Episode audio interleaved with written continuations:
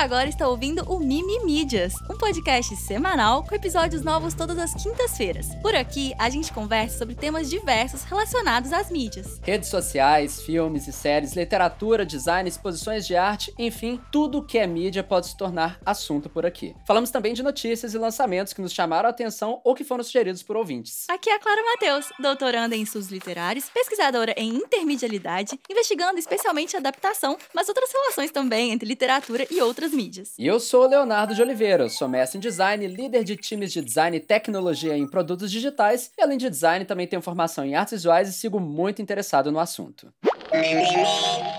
Aqui é a Clara Matheus, finalmente doutora em estudos literários, pesquisadora em intermedialidade, investigando especialmente adaptação e outras relações entre literatura, outras artes e mídias. É bom ter você aqui no Mimi Mídias em Prosa. E aí, Léo, como é que você tá se sentindo hoje? Tô bem, tô bem. Estou aí, ó, frequentando a academia todos os dias, hora mais feliz aí, desde que eu voltei de viagem. Então, digo que estou o quê? Cada vez melhor. E eu ouvi dizer que você tá bem também, né? Sei lá. eu, tô... eu tô muito bem, eu tô eufórica. Boa. A gente vai falar disso mais, porque eu preciso compartilhar com vocês sobre a minha defesa de doutorado, mas eu tô muito, muito, muito bem, como eu talvez nunca tenha estado na minha vida. tô muito feliz, Léo, muito feliz. Mas agora vamos, vamos ao que interessa. Vamos à pauta regular do episódio. O que, que você trouxe pra gente conversar hoje? Então, Clara, é um assunto que eu vou trazer assim muito a passar, muito brevemente, e eu sei que é um assunto que merecia muita profundidade. Eu, mas não resisti. Eu, tinha que trazer hoje porque chamou atenção e é o que uma, uma das coisas que tem se falado aí nas últimas semanas, que é o seguinte, não sei se você viu que a beisola do OnlyFans levou notificação por conta de propaganda e poluição visual lá no Rio Grande do Sul. Você viu isso? Eu vi isso. Cê, eu vi. E eu acho que é uma coisa, não sei se você vai entrar nisso, mas como você falou breve, eu imagino que não. Sobre a questão do apelido, Beisola Ah, não, não vou falar do porquê. Mas você vai falar o nome vou falar, dela? Vou não? falar, é. Tá, mas antes de falar só, então, eu acho que é legal a gente falar que esse apelido, é, talvez ele tenha surgido de forma meio depreciativa, mas que ela totalmente abraçou, que ela se chama assim, que ela inclusive fez quando o, o Beisola original, né, o ator, tava precisando de, de dinheiro, ela falou, ah, é minha família que tá precisando. Então, tipo assim, nenhum nenhuma, nenhuma intenção que a gente tem aqui Perfeito. de falar mal dela, né? Mas assim, é um apelido que foi muito abraçado, tá, gente? Não se preocupem, o Léo não tá. É porque pode ser depreciativo e, e, de fato, né, deve ter nascido dessa forma, né? Eu, eu trouxe é. sem pensar porque são os arrobas dela, sabe? Tipo aquela ideia de como a pessoa se denomina, é como ela. Sim, ela, ela usa isso como nome, é, né? É, todos acho, os lugares. Plataforma. Todos os lugares. É. Enfim, a Martina Oliveira, que é então a beisola do OnlyFans, só que na verdade hoje ela é beisola do Privacy, porque ela mudou de plataforma principal, então teve isso aí. Eu não sei se vocês lembram, mas essa é aquela menina que mandava nudes não solicitados para homens aleatórios na rua, sabe? Tipo assim, vocês já viram essas propagandas, é, Clara? Não, não, assim, é, é, isso. É realmente um baita de um assunto que a gente teria muita coisa para é, falar, porque é, uh... particularmente eu acho essa estratégia um absurdo. Um absurdo. Tipo assim, um absurdo. Eu precisaria entrar mais não, não, em é, detalhes, é, mas é assim... péssimo. Eu, eu fiquei pensando, será que eu quero trazer isso mesmo? Porque são tantas câmeras. Ó, gente, isso aqui, ó, a gente tem que falar mais depois. Essa é uma delas, né? É, a gente volta É, que nisso. é o quê? Assim, basicamente, o que que era esse, esses vídeos? Ela falava assim, ah, você quer dois reais ou um presente secreto? Daí a pessoa falava presente secreto, né? E ela dava um QR Code que dava acesso às contas de conteúdo adulto dela por um mês. Com direito a foto de, enfim, na cara, né? Na hora que a pessoa abriu o link... No frontal. É, no frontal, é isso, não artístico. Ou artístico, pode ser também, por que não? Eu não conheço o trabalho dela. É, também não sou muito familiarizado, não. Enfim, mas. É, explícito, né? E assim, e você vê que a galera tá desconfortável, sabe? Que não é muito consensual. Enfim, daí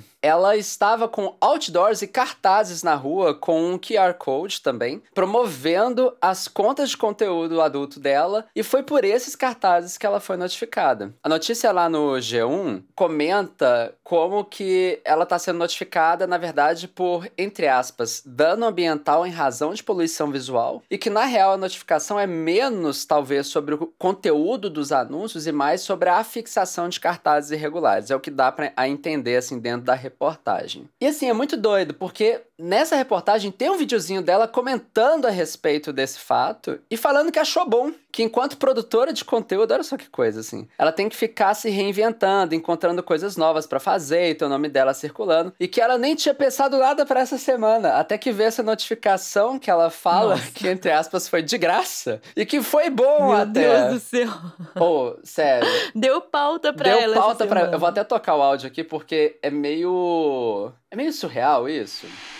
Eu não, não tenho medo, não, não tô receosa. Na verdade, eu tô, confesso que eu tô até um pouco feliz, porque com tudo isso que tá acontecendo. Porque toda a propaganda que acontece em cima do meu nome é boa. Então, tipo assim, eles pensam que eles me denunciaram e, e sei lá, vou parar de fazer isso. Mas bem pelo contrário, sabe? Isso tá sendo bom para mim. Claro, é, a criação de conteúdo, ela é muito. Tipo assim, todo dia tu tem que criar uma coisa nova para chamar a atenção das pessoas. A André Surak já tem o nome André Surak, né? Ela não precisa de muito, mas eu não sou uma pessoa conhecida. Então todo dia eu tenho que procurar estratégias novas de marketing. E aí, vamos supor, essa semana eu nem tinha nada em mente de, de bombástico assim para fazer, e aí veio isso, de graça.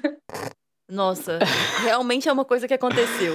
Eu, eu entendo você trazer, porque por mais que eu não tenha muito o que comentar, porque é isso. Tipo, isso me tira totalmente da minha zona de conforto. É, eu acho que tem parte de mim, vem até de um lugar meio, sei lá, talvez de moralismo, porque a gente tá falando de sexo, de trabalho sexual. Uhum. E, e, isso, sei lá, é uma coisa que não automaticamente me deixa confortável. Então, assim, é isso. Eu não sei o que falar sobre isso, mas eu acho absolutamente interessante que essa pessoa exista e que ela fale sobre o trabalho dela dessa forma, que tem tudo a ver com essas dinâmicas de economia de atenção e a forma como as redes funcionam e escancara muito o absurdo dessa lógica algorítmica de você sempre tá precisando de uma novidade. A pessoa recebeu um processo e falou: é propaganda de graça. Tipo assim. oh, não, e, e esse vídeo dela, assim, me tocou um pouco porque é, me deu uma sensação de aproximação dela, sabe? Porque, tipo, enquanto produtora uhum. de conteúdo, eu falei assim, nossa, a gente tá mais perto do que eu esperava. É uma coisa engraçada, tipo, nunca pensei dessa forma. É meio. É meio.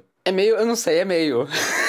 é só é, meio. porque deixa a gente desconfortável, é né? isso, né? É. Porque, é porque acho que é pura, porque é trabalho sexual. É. Então, assim, é, a não ser pessoas que realmente estudam isso, isso, falam disso, trabalham disso, eu sinto que todo o resto precisa ter muito cuidado e muita leitura e preparo para falar do assunto, porque realmente é um negócio que pega a gente desprevenido. É, um, né? uma, alguma próxima vez aí a gente pode falar desse assunto. Talvez no especial, no exclusivo, não sei. Ou não, porque é um assunto super importante também. Falar sobre OnlyFans, essas coisas, não sei. Eu não me me preparei para isso também, Clara, acho... porque tem muito nuance e tem vários problemas, várias questões. Sim. Só achei engraçado essa coisa de, tipo assim, mídia física do digital como forma de também interação com as pessoas e isso ser uma coisa boa para ela. Enfim. Enfim, tá lá, ela existe, eu não sei de mais nada e foi notificada, tá aí fazendo a gente repensar um tiquinho aí essas relações todas. E nem é um processo, né? É uma, uma notificação. notificação. Eu acho que não é coisa grave, é. assim, só foi uma pauta boa. Mentira, eu, é, tem, tem algumas questões. Lá. Acho que ela tem que se pronunciar, eu não sei. Mas. É, enfim, que doideira. É. doideira. Léo, saiu o livro novo de memórias da princesinha do pop, Britney Spears. Você ouviu falar sobre isso? Do livro, não. Eu só sabia que ela tá não. bem de volta, assim, né? É, e, e muitas coisas das pessoas estarem comentando muito sobre ela são coisas que foram vazando que ela fala no livro, sabe? Por isso que o nome dela tem estado tão em voga. E qual que é a sua relação com livros de memória e biografia, assim? Você já leu algum? Já comecei a ler, não terminei e não devo terminar porque faz muito tempo, o livro de biografia do Steve Jobs. Do Steve é, Jobs. pelo Osniak, Legal. né? Walter Osniak. E o que que... Ah, é uma biografia, É uma biografia, né? não, não é auto. Uma, não é uma autobiografia. E alguma autobiografia você já leu? Putz, não. Acho que não. E o que que te fez ler uma biografia sobre o Steve Jobs, assim? O que que te motivou? Na época, assim, isso deve fazer, faz mais de 10 anos, tá? Mas... Ah, é, é por falta... Por, por, pelo fato disso, assim, que ele é o fundador da Apple, tem um pensamento disruptivo e é um pouco do interesse de tirar aprendizados, eu diria, naquela época, assim. Hum. Ah, o que que ele fez, porque fé. pensa assim. Não, muito parecido comigo, assim. Uma coisa que já me fez fez ler algumas biografias, e especialmente agora livros de memória, né? É admirar a pessoa e sentir que essa pessoa tem alguma coisa para me ensinar. Então, vou dar dois exemplos só para ilustrar, assim, coisas que já me fizeram ler livros de memórias que eu gosto, né? É, eu li o Life Itself, que é o livro de memórias do Roger Ebert, que é um crítico de cinema é, absolutamente sensível, né? Escreve críticas muito lindas. É, e possivelmente o crítico de cinema mais influente, assim, segunda metade do século XX, né? E eu li também e aprendi muito com War of Asking, que é da Amanda Palmer. É, porque além dos Dresden Dolls, né, que foi minha banda favorita da minha adolescência, a Amanda Palmer foi artista de rua. Ela era uma estátua humana, tipo as que a gente vê na feira hip em BH, sabe, Léo? Estátua Uhum. humana. Então, a Amanda se pintava de branco, ela vestia um vestido de noiva e ficava parada na rua em Boston, oferecendo flores para as pessoas. E foi assim que, por um tempo, ela pagou as contas dela. Então, ela acaba tendo muito a dizer sobre a dinâmica de pedir alguma coisa para alguém. Sabe? E a trajetória pessoal dela me ensinou uma coisa que eu nunca vou esquecer, mas que eu ainda tô nesse processo de internalizar. Mas é que se você cria a condição em que a pessoa se sente confortável em dizer não, você pode pedir qualquer coisa para ela. Porque o problema é criar uma situação em que a pessoa se sinta desconfortável em dizer não. Porque aí você não tá pedindo, você tá demandando ou você tá implorando, né? E não é uma dinâmica massa. Mas se tá todo mundo confortável com o não, tanto você quanto a outra pessoa, pedir não é problema. Não, não importa o que, que você está pedindo. É, enfim, eu estou desviando o assunto, mas eu queria só explicar o tipo de coisa específico que me faz ler um livro de memória. Faz sentido? Não, inclusive, adoro esse conceito da Amanda Palmer e adoro que você apresentou um pouco esse trabalho dela pra gente, assim, porque é muito interessante essa relação, né? É muito, é demais. Mas super entendo também, motivação super pra ler uma, bibli- uma autobiografia. Muito bom. É. E assim, além desse dessa perspectiva única e alguma coisa que me interessa particularmente, no meu caso, para eu ler um livro desse tipo, precisa ter sido escrito por alguém que escreve.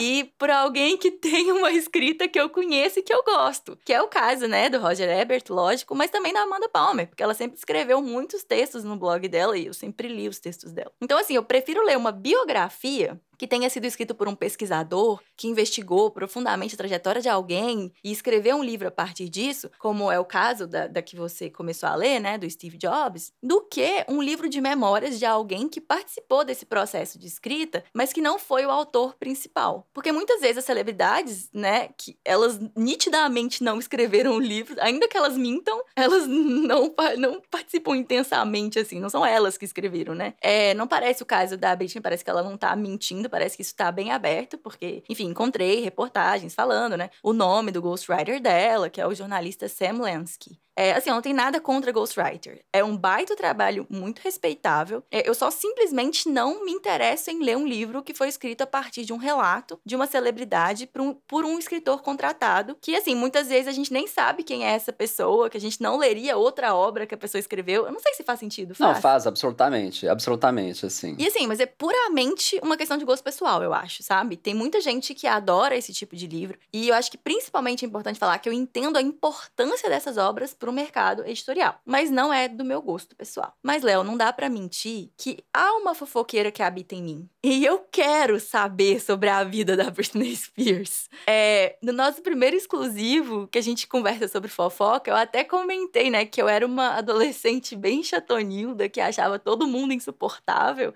que pro desespero da minha mãe eu não entendia o apelo de fofoca.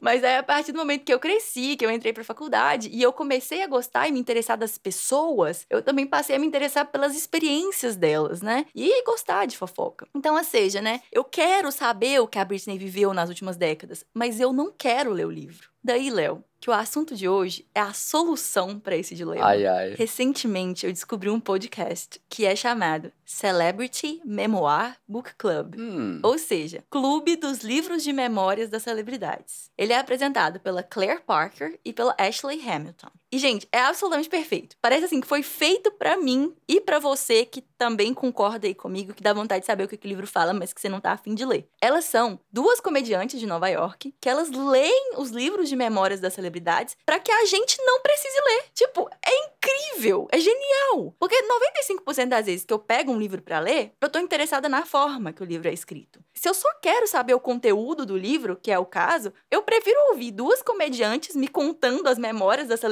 enquanto eu jogo videogame ou enquanto eu arrumo a casa, porque afinal de contas eu só tô aqui pela fofoca. Parece uma boa proposta? É, e, e, elas fazem comentários assim, engraçadinhos, tipo, a comédia aparece, sim, caraca. Sim, elas tiram muita onda, elas falam mal de muitas vezes da pessoa que tá escrevendo, elas apontam como The Ghost Rider, elas mostram contradições, elas zoam muito, é tipo, é muito engraçado, muito engraçado. Eu achei uma, Inclusive, uma forma melhor, assim, 100% melhor. É, não, e, e, é uma piada recorrente, que elas meio que odeiam todas as pessoas que elas vão ler okay. o livro, que elas meio que não têm saco, especialmente os homens, né? Okay. Enfim, é, eu acho que a gente não tem uma versão do Celebrity Memoir Book Club em português, o que é uma pena, porque eu adoraria ouvir em português sobre livros de memórias de celebridade brasileira. Nossa, deve ter, tipo, tanto ouro. Sei lá, deve tipo, um livro da Hebe, por exemplo. Imagina, deve, deve ter umas coisas maravilhosas. A autografia não autorizada do Silvio Santos, tipo assim, que tinha propaganda no é, a... SBT. Tem uma do Roberto Carlos que parece que foi destruída. Eu oh. não sei se ela existe em algum lugar, mas se ela existir, ou se não, pelo menos alguém que colete informações que supostamente tá, estariam nessa biografia. Enfim, tá aí a dica, tá? E eu quero dizer também que eu gosto muito do episódio da Paris Hilton, da biografia da Paris Hilton, da do Príncipe Harry. Nossa! Da do Travis Barker, que é o baterista do Blink-182. E especialmente o da Viola Davis, que é a única vez que eu senti vontade de ler o livro. É, e para deixar claro, enquanto a gente está gravando, o Celebrity Memoir Book Club ainda não tem um episódio discutindo o livro da Britney. Mas eu tô convicta que, enfim, essa semana ou na próxima, no máximo, elas vão lançar um episódio sobre esse livro. E eu quero já deixar essa indicação, porque se você tá curioso sobre as coisas que a, que a Britney tá falando no livro, às vezes você pode. você pode ler o livro, claro. Mas se você for como eu, você pode só esperar e ter aí é, essa experiência na segunda mão sobre o que é que a Britney conta no livro dela. Gente, agora que você já sabe e que eu sei que você pode dizer não confortavelmente e que nessas circunstâncias eu posso pedir qualquer coisa, eu vou aproveitar para pedir. Será que você pode assinar o Mimimídias? São nove reais mensais, você pode assinar tanto na Aurela quanto no catarse.me barra Mimimídias. Muito obrigada.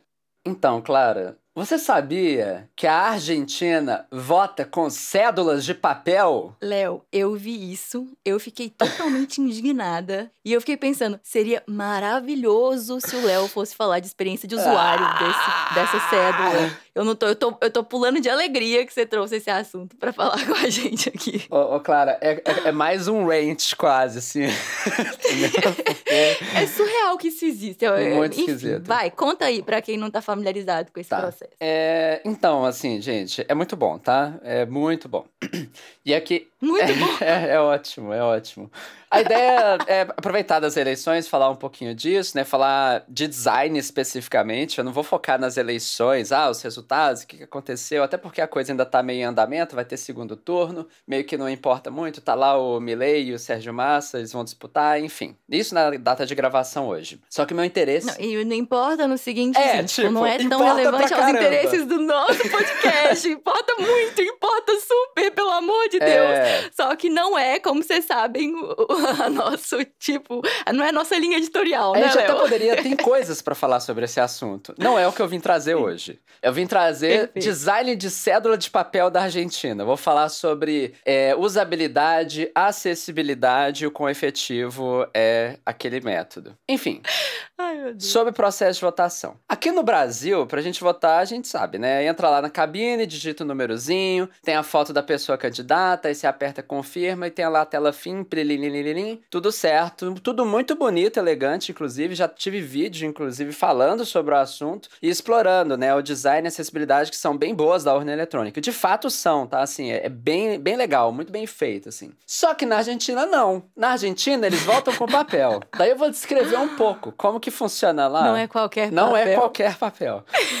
Eu vou descrever um pouco como funciona lá. Uh, na Globo News tem um vídeo muito interessante do jornalista Ariel Palacios fazendo a demonstração uh, de um voto. Daí eu vou trazer a descrição que tá lá no portal do G1. Hoje eu tô muito G1 também, assim, eu acho que eles estão com SEO muito em dia na pesquisa, assim, tá fácil de achar. Mas enfim, bora lá. O que, que eles colocam?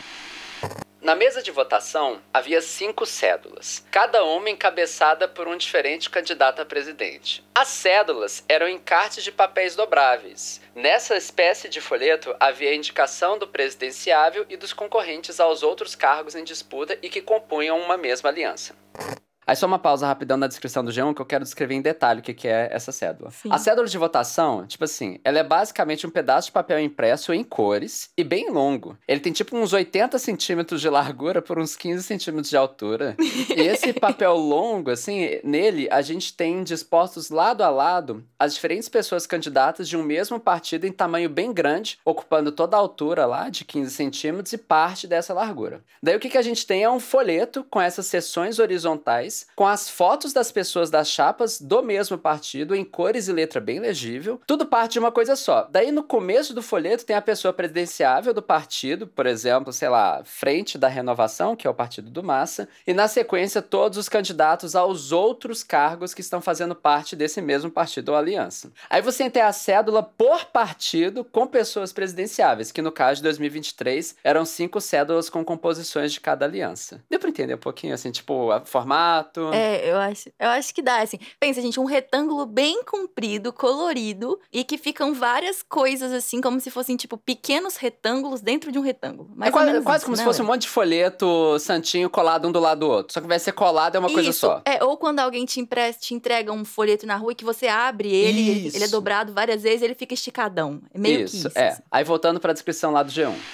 Os argentinos foram às urnas para eleger, além do presidente, deputados, senadores e governadores, no caso das províncias de Buenos Aires e Entre Rios, e prefeito, no caso da cidade de Buenos Aires. O eleitor que quisesse votar em todos os nomes de uma mesma aliança deveria apenas dobrar a cédula escolhida e colocar no envelope e inserir na urna. Mas o que, que acontecia se o eleitor não quisesse votar em todos os candidatos de uma mesma aliança? Era preciso recortar os nomes escolhidos de pilhas diferentes, depois juntar tudo no envelope e finalmente inserir na urna. Clara, a pessoa tem que levar uma tesoura pra votação, Clara. A tesoura não tá lá. Essa parte eu não entendi. Por que que você que levar de casa a sua tesoura? Isso é muito Ah, estranho. deve ter. Eu acho que assim, deve ser uma- alguma coisa. Eu fiquei, eu fiquei olhando assim, não. Deve ter alguma Não, sessão de votação que tem normalmente. Não sei. Não sei, ele, ele dá, ele dá, ele fala muito claramente que a que pessoa tem que levar a levar, é. tesoura. Ei, por quê? Sério, é tudo pra desestimular esse, que a pessoa faça isso. Não é possível. E ele fala também que se você não cortar direito. Pode ser anulado o voto, isso. cara. surreal. Gente, é surreal. Parece uma coisa saída de uma pegadinha, uma piada zoando a Argentina. Tipo assim, não é possível. não é Parece possível uma que eles sketch de piada zoando a Argentina. É tipo, total. olha como a gente vota no Brasil. E aí mostra a urna foda, premiada, super tecnológica. Olha como eles votam na Argentina. A pessoa lá picotando o papel que ela tem que levar a tesoura de casa. E se ela cortar errado, é tipo uma prova. É tipo um psicotécnico. É. Sei lá, o que, que é isso, essa É votação? uma, é uma- Meu Deus do céu. é uma prova de bricolagem, né? Do, do ensino fundamental.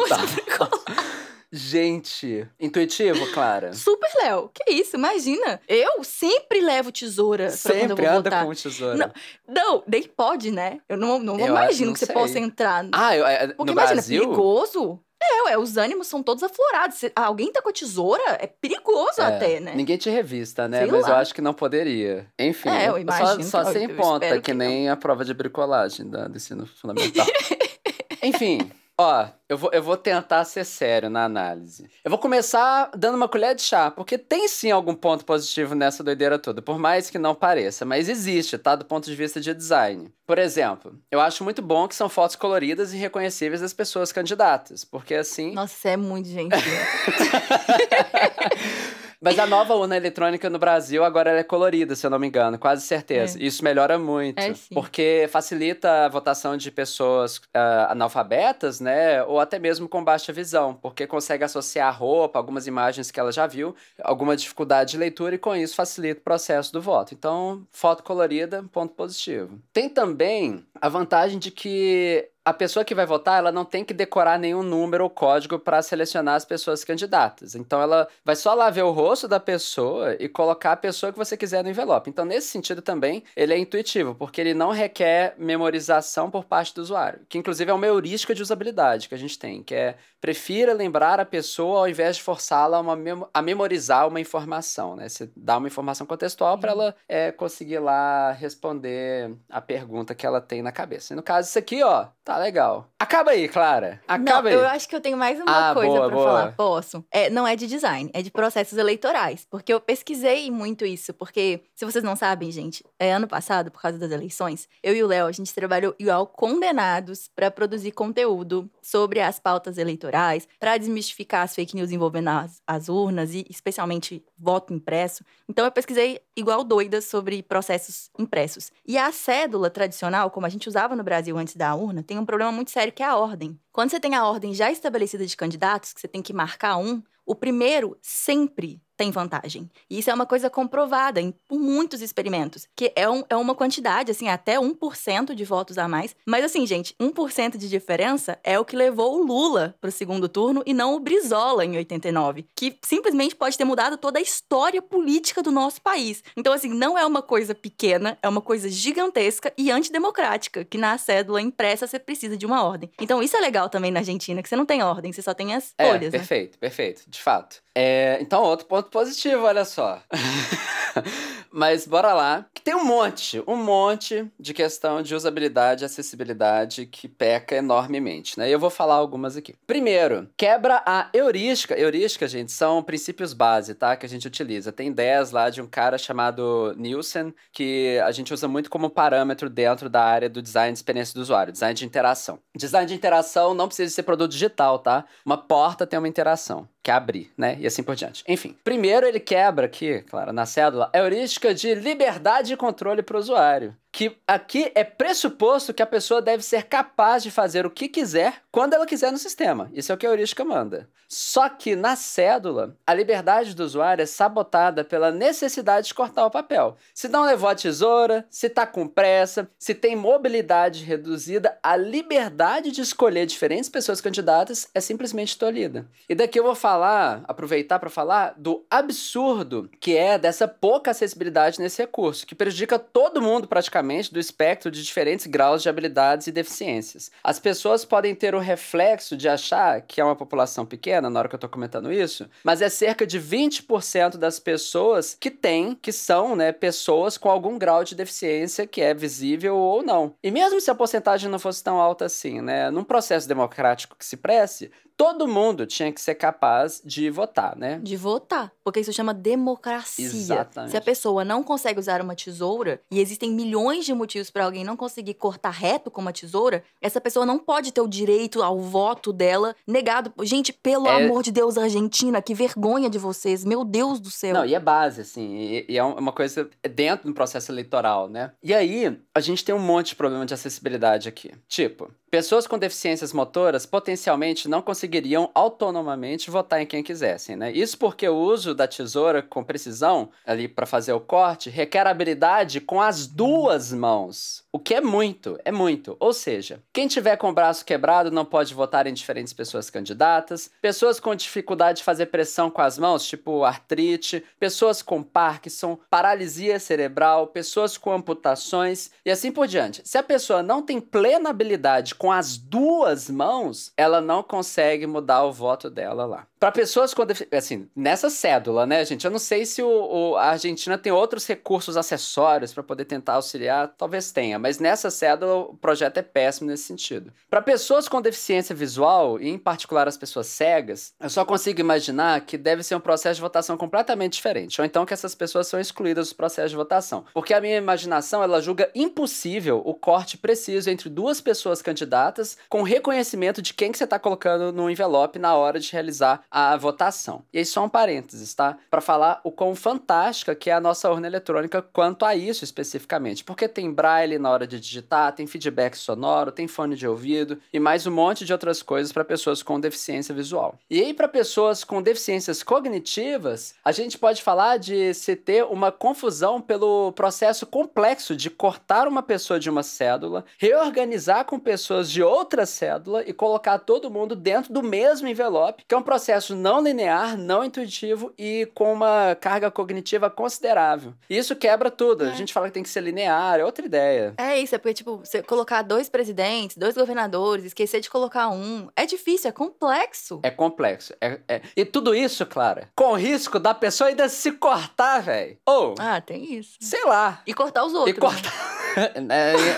em eleições aí ó, acaloradas, né? É perigoso mesmo. É, ai. Enfim, daí quebra também outras heurísticas, que aí eu vou só enumerar, assim. Heurística de processo de projeto minimalista, que o fato de requerer a tesoura a um processo torna ele complexo para execução, que é um, uma ferramenta externa, variável, enfim. Quebra a heurística de prevenção de erros, que eu consigo imaginar justamente isso que você falou, que a pessoa colocando duas pessoas de diferentes chapas para o mesmo cargo, repetido, porque é tudo só papel no envelope, né? Então você não está prevenindo a pessoa usuária de cometer o erro que ela cometeria de toda forma. Aqui no Brasil tem uma ordem específica de votação. Você não consegue é, executar esse erro, porque a gente previne de alguma maneira. Quebra heurística de eficiência e flexibilidade de uso, que é um processo, no caso lá, rígido, e a única flexibilidade que você tem é desistir de votar em pessoas de diferentes alianças. Show de horrores! Show de horrores, claro, comentários. Eu voto com o relator. É. Eu voto com o relator, é um show de horrores. E aí, assim, eu tô falando só dos quesitos de usabilidade e acessibilidade ali mais imediatos, né? Assim, é do projeto sendo executado no momento do uso do objeto, né? De interação ali. Mas ele é tão grave que é, a forma de projeto dessa cédula também impacta na eficácia do processo de votação, porque ele influencia e enviesa os resultados, né? Tipo, esse processo, ele também favorece o voto em pessoas do mesmo partido, né? De maneira a influenciar a decisão de voto de uma pessoa pelo mero problema da usabilidade e acessibilidade. O voto dela não é do seu melhor interesse, mas é só pelo absurdo do processo, pela falta de recurso, pela falta de habilidade motora, pressa, preguiça. A pessoa, ela passa a votar nas outras opções que já estão coladas com o candidato favorito dela, que é um absoluto absurdo, né? E eu até fiquei pensando assim, se isso não é uma decisão intencional, sabe? Tipo. Eu acho que é. é. Eu acho que é porque eles querem forçar que você vote na chapa. Tipo assim, só pode ser. Só que agora é um é absurdo pensar que eles acordaram, que eles chegaram numa conclusão que tava justo, que era certo, sabe? Porque eu entendo. Pra, pra chapa que tá, né, com mais chance de, de ter eleito o presidente, aí acaba que você ganha todo mundo, você elege todo mundo. Mas e as outras, sabe? Tipo, os outros partidos. Por que, que as pessoas aceitaram? Porque é óbvio, é isso, é privilegiar a, o partido que tem o presidente que é mais votado. Mas assim, é surreal. É um negócio que eu não consigo entender nem como os outros partidos aprovaram, nem como a população achou, porque é tão antidemocrático, né? Uma estratégia de borrar o processo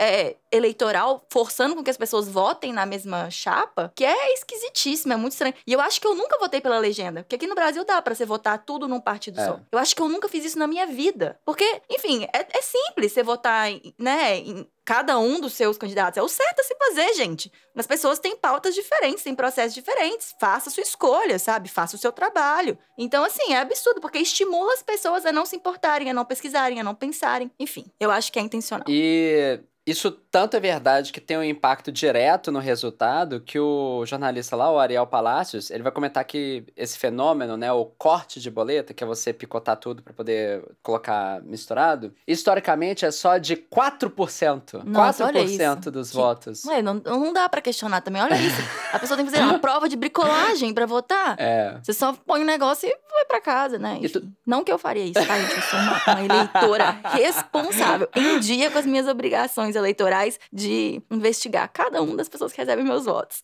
Mas assim, eu entendo, eu juro que eu entendo. É. Porque é um rolê, não é feito pra pessoa fazer isso. O pessoal tá mesmo. até falando que esse ano vai ser diferente, assim. Eu não vi toda a contagem dos votos, mas porque tá tendo mais diferença entre presidência e as pessoas da chapa. Então a galera tá misturando mais. Mas historicamente é 4% só. E outra coisa, não impediu os bolsonaristas de falar que a eleição foi roubada. Você viu isso?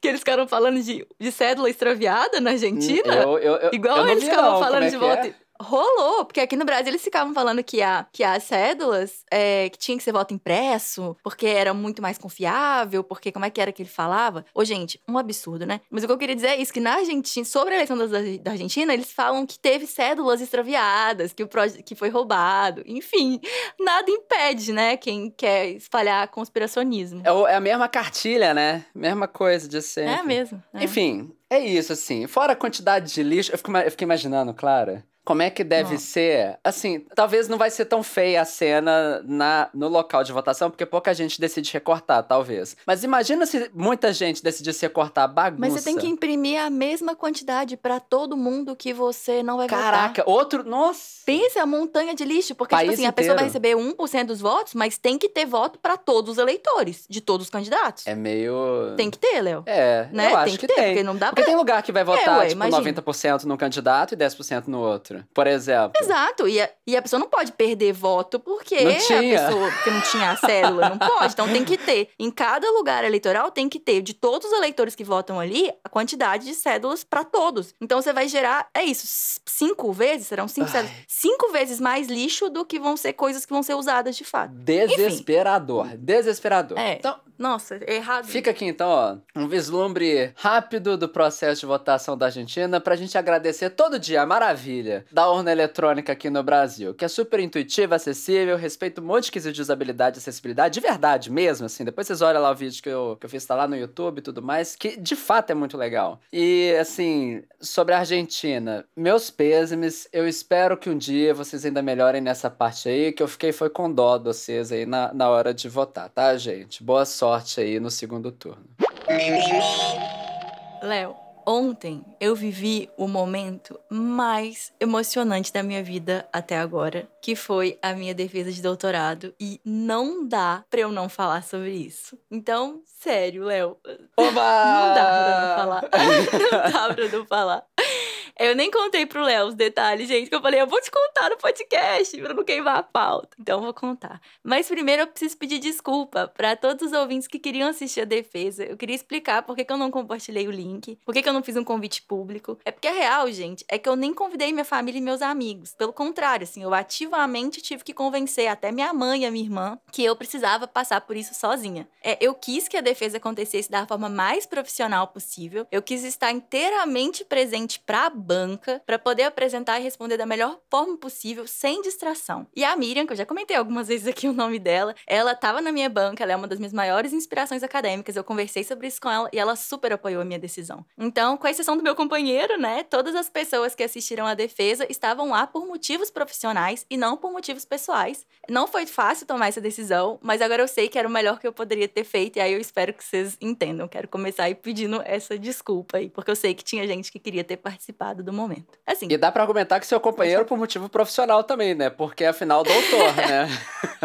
ah, mas é, na- daria pra argumentar, mas eu não tenho essa cara de pau, Léo.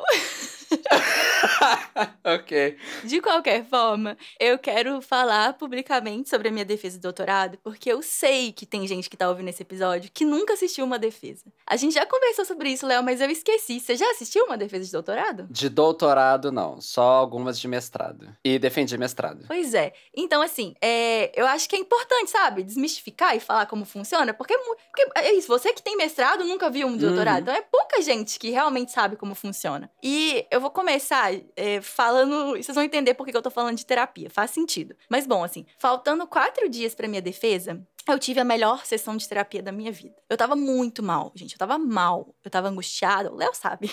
Eu tava angustiada, eu tava aflita, eu tava preocupada. A gente gravou o podcast e eu tava ruim, né, Léo? Eu falei, Léo, não consigo conversar, não consigo fazer nada, eu tô muito mal. E a minha terapia logo depois.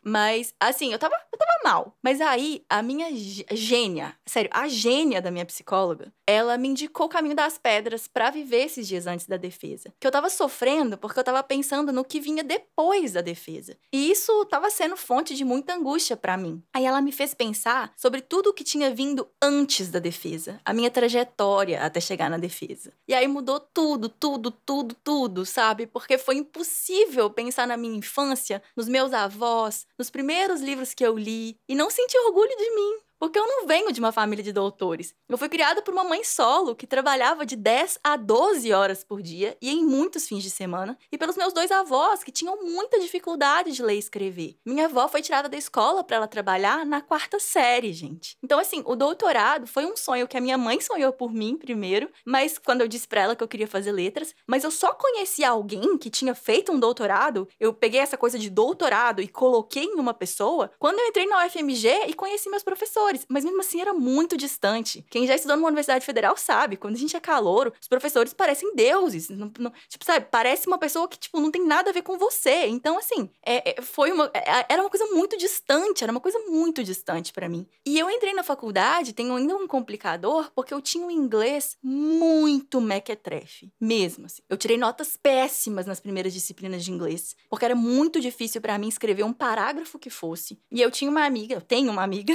que é a mas nessa época era uma amiga que me salvava de um jeito que ela não, ela não faz há muitos anos. Mas nessa época, ela revisava todos os meus textos. Porque meus textos eram tão horríveis que se eu entregasse direto pro professor, eu tirava zero. Então, assim, gente, vocês têm noção que eu escrevi uma tese de doutorado inteira em inglês, que nem passou por revisão profissional antes de ser enviada para a banca, simplesmente porque a minha orientadora leu e falou que não precisava de revisão linguística? Gente, sério, é, é impossível passar os últimos dias tendo sentido qualquer coisa que não fosse orgulho da minha trajetória, sabe? Depois que a minha psicóloga mudou a minha perspectiva. E assim, e não foi fácil. Eu, eu cheguei a pensar, tipo assim, ai meu Deus, o que que, eu, que, vai vir agora? E aí eu tô tipo, gente, olha onde eu cheguei. É muito injusto com a criança que eu fui, não sentir orgulho de mim, sabe? E eu não tô dizendo, gente, ah, que coitada, que sofrida. Não, gente, não é para me entender mal. O que eu quero dizer é que não foi fácil para mim. Doutorado nunca é fácil para ninguém, mas aqui é para dizer que é possível. E gente, a defesa é uma experiência muito emocionante, difícil de descrever. E o motivo pelo qual eu tô contando a minha história, as minhas memórias, e eu quero explicar, né, como é que funciona a, a defesa de doutorado, tanto é para dar dicas para todo mundo que vai passar pela, pela defesa, porque eu tenho dicas para dar, como para desmistificar e mostrar que é um processo cheio de regras, mas que não são regras secretas, regras para poucos escolhidos. É uma prova. Elas têm regras e dinâmicas que são muito claras. E assim, claro que as regras vão variar de instituição para instituição, e a única coisa que eu posso fazer é contar como é que funcionou comigo, né? Então, assim, vou começar logo de antes da defesa. Porque tudo começa quando você escolhe as pessoas para sua banca. Para o doutorado, você precisa convidar seis outras doutoras para além da sua orientadora, quatro titulares e duas suplentes. Uma dessas professoras necessariamente precisa ser do programa de pós-graduação que eu frequentei. Então, nessa, nessa etapa, é muito importante que você, essa orientadora, pense em quais são as melhores pessoas para sua banca. Sonha alto, sabe? As que melhor entendem do assunto. E é importante considerar também que sejam pessoas que estão dispostas a ler e colaborar com o seu trabalho. É muito pouco interessante chamar alguém que é estrela, mas que nem vai ler as coisas. Então, tem que fazer esse jogo. Tem que escolher direito. Quem são as melhores pessoas? As pessoas que sabem que estão falando, mas que também estão dispostas a colaborar. É um processo muito importante para uma boa defesa. E aí, você faz essa lista, você e sua orientadora, mandam os convites, quem convida é a orientadora. E aí, quando vocês formarem esse time, que as pessoas que vocês escolheram falarem que elas estão dispostas a participar, vem a etapa que eu subestimei, e eu tô contando para que vocês não subestimem, porque é muito mais difícil que parece. Que é encontrar um dia e um horário em que essas seis doutoras estejam simultaneamente disponíveis. Pensa o pesadelo que foi. Eu não tinha pensado. Eu achei que eu ia ter uma data e eu só ia falar e não foi assim. O Léo tá fazendo uma cara de, de pensando assim Imagina assim, tipo, as pessoas que são as mais conhecedoras de certos tópicos do mundo, né? Porque doutorado é muito uhum. sobre isso, explorar as fronteiras, né? Essa galera é, é ocupada, velho. É ocupada, velho. É, ué. Muito. Todas, todas são doutoras. Né? É, é isso. enfim, são pessoas, são professoras, são pesquisadoras, enfim. É gente foda, né? É, é, é duro. Mas aí, depois que você acha a data, finalmente, é nesse momento que você ganha um prazo final, definitivo. Porque o texto precisa estar tá na mão da banca pelo menos 30 dias antes da sua defesa. Então é aí que você precisa terminar e deixar a sua tese ir. E esse prazo é necessário para que essas pessoas leiam a sua tese, mas que elas também façam qualquer outro tipo de consulta que elas acharem necessárias. Como, por exemplo, ver se você não está plagiando algum trabalho, inclusive um trabalho que seja seu, porque também não dá para você é, se plagiar, sabe? Então, esse processo é um processo que as pessoas precisam ter tempo, né, para fazer tudo o que elas acharem que seja necessário para se preparar para sua defesa. Mas esse prazo também é muito importante para você preparar os seus slides e seu texto. E essa parte da preparação não dá para subestimar. Você precisa pensar exatamente no que, que você precisa dizer, no que, que é original, qual que é a sua contribuição específica. E aí, gente, escreve um texto. Não cai nessa de eu vou fazer slide, eu vou me guiar. Escreve, ensaia, vírgula, palavra que você vai dar ênfase, sabe? Ensaia mesmo. E a minha orientadora, ela me chamou para ensaiar a defesa uma semana antes. E isso para mim, assim, faz toda a diferença. Eu nunca ouvi falar de outra orientadora que faça isso, né? Que ensaia as defesas. Mas eu quero deixar essa dica, porque mesmo que a sua orientadora não se voluntarie, você pode pedir. Você fala, será que eu posso ensaiar a defesa com você uns dias antes? Eu imagino que é a pessoa que tem chances, né, da sua orientadora topar. E é muito bom poder praticar e receber dicas, não só de uma pessoa que tem mais experiência que, vo que você, né, mas que é a segunda pessoa que mais entende do seu trabalho e mais vai saber te apontar o que, que é relevante que você deixou de fora. Então, assim, essa dica aí eu acho muito importante. E hoje em dia, as defesas elas podem ser presenciais, remotas ou híbridas. No meu caso, ela foi híbrida. É, a minha orientadora, parte da banca, estava presencialmente na universidade. E aí, Léo, muito legal, que eu preciso mandar um mega abraço pro Júlio, do apoio técnico, que estava lá prestando apoio para minha orientadora e logo antes da defesa começar, ele falou que é ouvinte do meus vídeos. que ótimo! Que ótimo! E ele falou assim: Eu sou seu fã, eu tô há semanas te ouvindo falar da sua defesa. Sério, foi um toque de magia. Sério, foi totalmente inesperado. Foi a coisa mais linda. Eu fiquei tipo assim, gente, que, que, que coisa. Que assim, legal. parece coisa de filme, assim. Muito obrigada, Juliette, que você nem imagina, sei lá, o que, que você fez pela minha autoestima e pela minha segurança de estar tá ali desse jeito tão mágico. E aí, é hora do show, né? A orientadora, a orientadora abre a defesa e passa a voz, né, para candidata, que aí tem de 20 a 30 minutos para apresentar o trabalho. E é bom a gente falar muito devagar. Por mais que você esteja ansioso, tenha consciência de que você precisa falar devagar, treina falando devagar. É, e aí tenta manter contato visual com as pessoas de vez em quando, para entender se as pessoas estão entendendo. Porque mais, por mais que texto tenha sido preparado, você pode ver uma cara de confusão e aí você repete ou usa outras palavras. E aí depois da sua apresentação, vão começar as arguições. E aí cada membro titular da banca vai ter até 30 minutos para dizer o que ele achou do seu trabalho, te fazer provocações, te fazer perguntas. E aí depois depois você tem 30 minutos para responder. E uma coisa sobre a ordem de arguição que pode te ajudar a se preparar é que geralmente quem começa é a pessoa que geograficamente está mais distante da instituição de origem. Você sabia disso? É uma Léo? regra? É, geralmente é, okay. tipo, é o, é, o, é o procedimento padrão, assim. É, pelo menos na minha universidade. É a pessoa mais longe geograficamente. Então, no meu caso, foi a pesquisadora da Universidade de Malmo, né? Que é, tipo, o mais longe que tinha. E aí, a última pessoa a arguir é a pessoa que é da, a mais próxima possível da sua instituição, que, no caso, a professora da universidade universidade que você estuda, que necessariamente precisa estar lá e precisa ser titular, pelo menos no meu programa. Daí, quando acaba essa fase de arguição, todo mundo precisa sair da sala. Então, eles falam assim, gente, sendo remoto, seja no híbrido, online, é assim, tipo, tchau, saiam desse link ou saiam dessa sala, que agora a gente vai fazer um parecer. Quando é presencial, normalmente você fica, tipo, sei lá, no corredor e as pessoas vão lá e te chamam. Quando é online, normalmente eles dão um, dá, um tempo, assim. No meu caso, foram 20 minutos. Os 20 minutos mais longos da minha vida, nos quais eu tive que aguardar aguardar para esperar e ouvir o parecer. E aí, quando todo mundo tá de volta, a banca lê o parecer. E o parecer vai comentar todos os aspectos possíveis: a qualidade da apresentação, se as suas respostas para as perguntas foram satisfatórias, comentam a qualidade do texto da tese e sobre a originalidade ou não da pesquisa. Dizem também, né, claro, se você foi aprovada ou não. Daí, além de aprovar a pessoa, podem também colocar uma coberturinha nesse bolo e dizer que indicam a publicação da tese. Dá para acrescentar granulado e dizer que a candidata foi aprovada com com distinção. E dá para fazer desse parecer um verdadeiro bolo de aniversário e dizer que indicam para publicação e que aprovam a candidata com distinção e louvor. Daí, gente, dá um pouquinho de constrangimento de falar isso, porque não é que eu quero me gabar, sabe? Não é sobre isso. Mas é que muitos de vocês, vocês me ouviram reclamar, vocês me acompanharam enquanto eu tava sofrendo, e enquanto eu passava noites sem dormir, ou 5, 10 horas escrevendo tese ao vivo na Twitch, no meio da pandemia, achando que o mundo ia acabar. Então, assim, vocês merecem saber. E eu mereço dizer que eu fui aprovada com indicação para publicação, distinção e louvor. Aê! Eu ainda Você pode se gabar. Você pode. Só isso, assim. Porra, parabéns demais, assim. Muito, muito massa, assim. Muito massa. Eu, eu não consigo acreditar que é verdade, gente. Eu, é isso, eu não consigo acreditar que é verdade. E que essa fase da minha vida tá sendo concluída dessa forma, assim, com um parecer bolo de aniversário. Porque isso é, vai além de qualquer sonho que eu tive pra mim, sabe? E desde ontem eu não paro de ler e reler o parecer da banca. Eu tô viciada nesse texto. Porque, sério, não tem exagero. São as palavras mais importantes e as palavras mais lindas que já escreveram sobre mim, sobre o meu trabalho. Uma das professoras da banca, ela até brincou, assim, porque eu postei um Reels no Instagram logo que eu tava saindo da defesa, e aí ela comentou, assim, que a minha ata é campeã em adjeti- adjetivação positiva do ano, quiçá da década. Ô, gente, é isso, eu sou doutora, eu tô muito metida.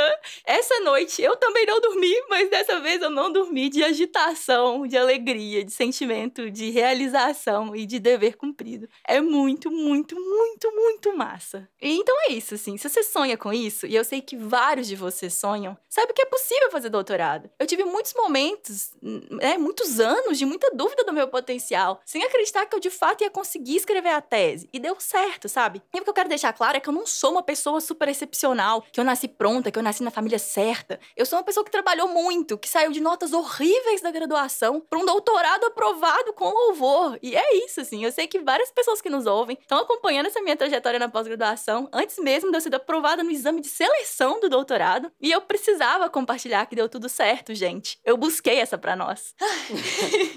É surreal. Eu tô em outro planeta. Eu tô em outro planeta.